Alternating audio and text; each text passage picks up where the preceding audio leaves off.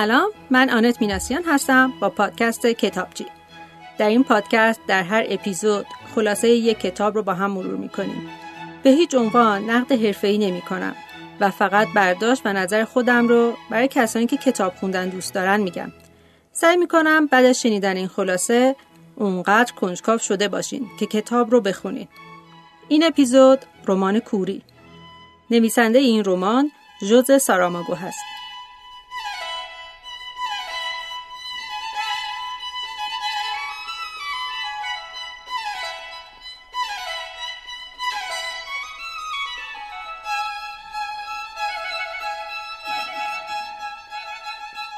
ساراماگو در یک دهکده کوچیک در لیسبون بزرگ شده.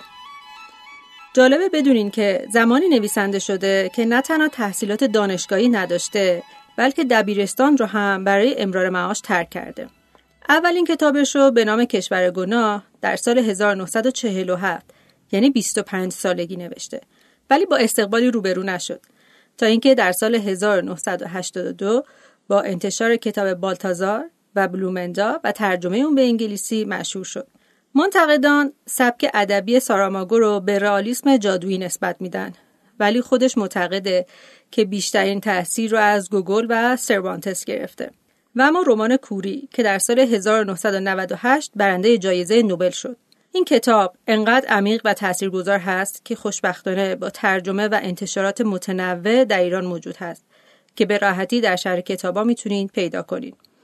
من البته ترجمه آقای اسدالله امرایی رو خوندم.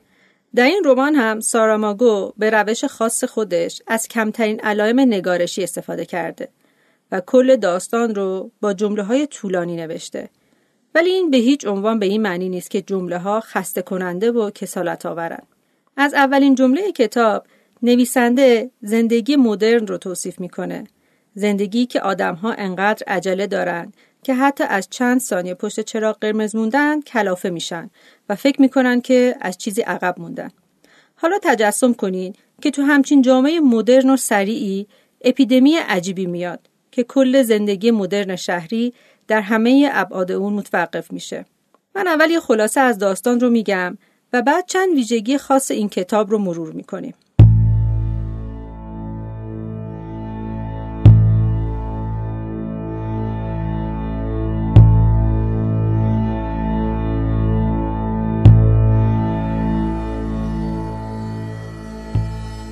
در یک روز کاملا عادی یه آقایی پشت چراغ قرمز یه دفعه کور میشه و چند دقیقه طول می‌کشه که باور کنه فعلا کور شده.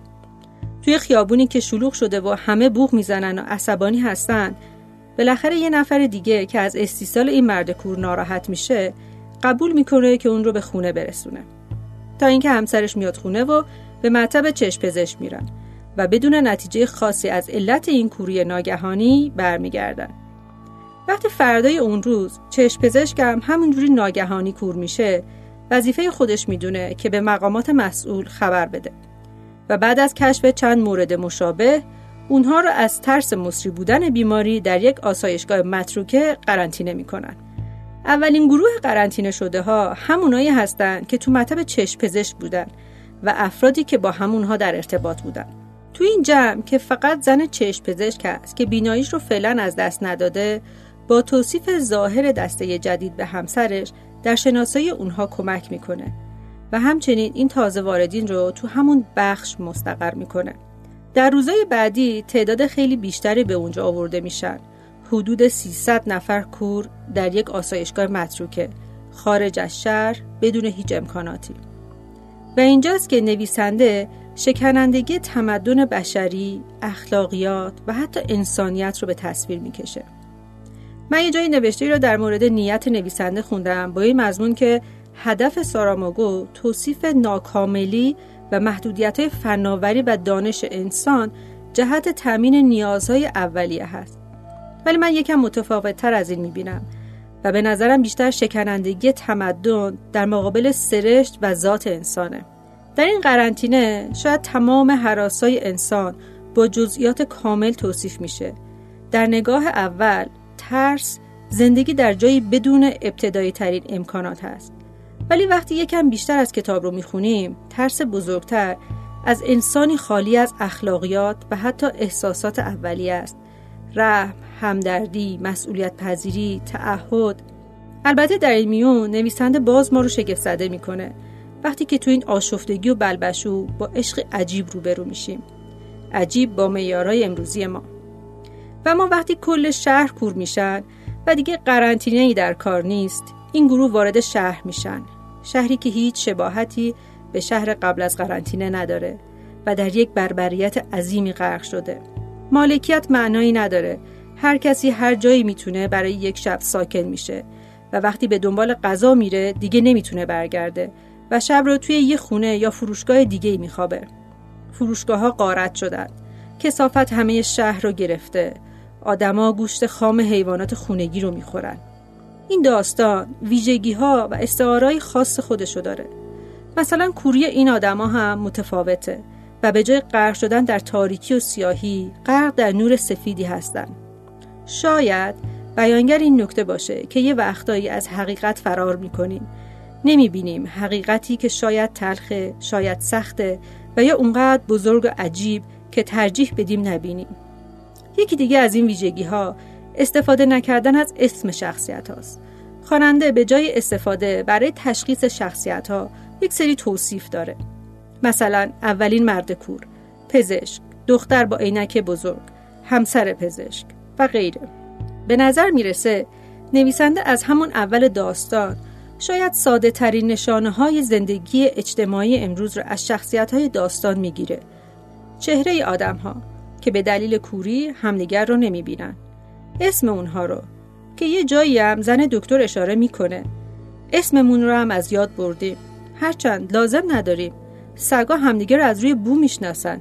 نه اسم تا ما ببینیم که بدون این پیشینه و بدون قضاوت از طریق دیدن رفتارهای آدما چجوری میشه؟ مثلا چشم پزشکی کور در دنیای کورها که هیچ مزیت و برتری به بقیه نداره حالا رفتارش مثل اون دوست میشه. اصلا حالا که کسی کسی رو نمی‌بینه هیچ ملاحظه و مراعاتی در رفتار انسانها ظاهر میشه. در همچین بحران عجیبی همه یکسان رفتار می‌کنن. و می‌بینیم که نه تنها یکسان نیست بلکه این رفتارها طیف وسیعی داره. از آدمای زورگیری گون مقدار غذای کمی که سهم همه رو در مقابل زشتترین خواسته ها میفروشن. تا آدمهایی مثل زن پزشک که همه فجایع رو می‌بینه و با مزیت ارزشمند بینایی که فقط اون داره به جای سوء استفاده همچنان به همه کمک می‌کنه. بدون هیچ چشم داشتی بار همه رو به دوش می‌کشه و حتی برای عدالت میجنگه. یکی از مسائلی که چندین بار تکرار میشه صحبت آدما در مورد وجدانه. اول کتاب مردی که اولین مرد کور رو به خونه میرسونه و بعد ماشینش رو میدزده یه مکالمه جالب با خودش داره. اولش که پیش خودش اعتراف می‌کنه علا رقم این که واقعا دزده و قالپاق ماشینا رو میدزده ولی واقعا قصد دزدی نداشته. ولی خب انگار می‌خواسته بلیت بخت آزمایی بخره درست زمانی که بلیت فروش رو می‌بینه. البته شکاک ها میگن وقتی راجع به سرشت انسان حرف می‌زنیم درسته که شانس آدم و دزد نمی‌کنه ولی به دوست شدنش کمک می‌کنه. و خود دوست هم خیلی طولی نمی‌کشه که دچار ترس و عذاب وجدان میشه. و به این نتیجه می‌رسه که اون از یه کور دزدی کرده. این با های هر روزش فرق داره. بالاخره آدم کور حرمتی داره. و در نهایت زن اولین مرد کور در اولش گفته بود حاضرم یه سال از عمرم رو ببخشم و اون دوست کور بشه. وقتی در قرنطینه دوست داره میمیره از حرفش پشیمون میشه. و اعتراف می‌کنه که درست کار بدی کرده ولی اصلا حقش این نبود که بمیره. یه اشاره دیگه به سرشت انسانی.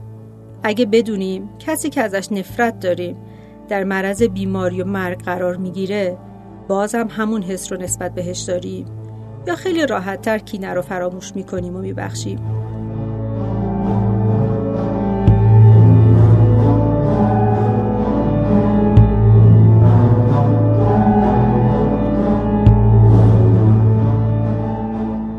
یکی دیگه از نکاتی که نویسنده به تصویر کشیده حس بقا و دوست داشتنی بودن زندگیه. تو این داستان آدما حاضر میشن تن به هر سختی، تحقیر و هر نوع ذلتی بدن ولی زنده بمونن. تا جایی که برای پیدا شدن یک بطری آب تمیز قابل نوشیدن جشن می‌گیرن. همون آدمایی که شاید بدون این همه سختی و بحران قبلا زندگی رو اونقدرها زیبا ارزشمند نمی‌دیدن. حرف آخر این کتاب شاید این باشه که بیاییم زندگی و همه میارهای خودمون رو یه بار دیگه و با یک نگاه دیگه و شاید با یک چشم دیگه ببینیم. برای تو و خیش چشمانی آرزو می کنم که چراغها و نشانه ها را در ظلماتمان ببیند. گوشی که صداها و شناسه ها را در بیهوشیمان بشنود. برای تو و خیش روحی که این همه را در خود گیرد و بپذیرد و زبانی که در صداقت خود ما را از خاموشی خیش بیرون کشد و بگذارد از آن چیزها که در بندمان کشیده است سخن بگوییم. امیدوارم که این کتاب رو بخونین و ازش لذت ببرین. روز و شب خوش.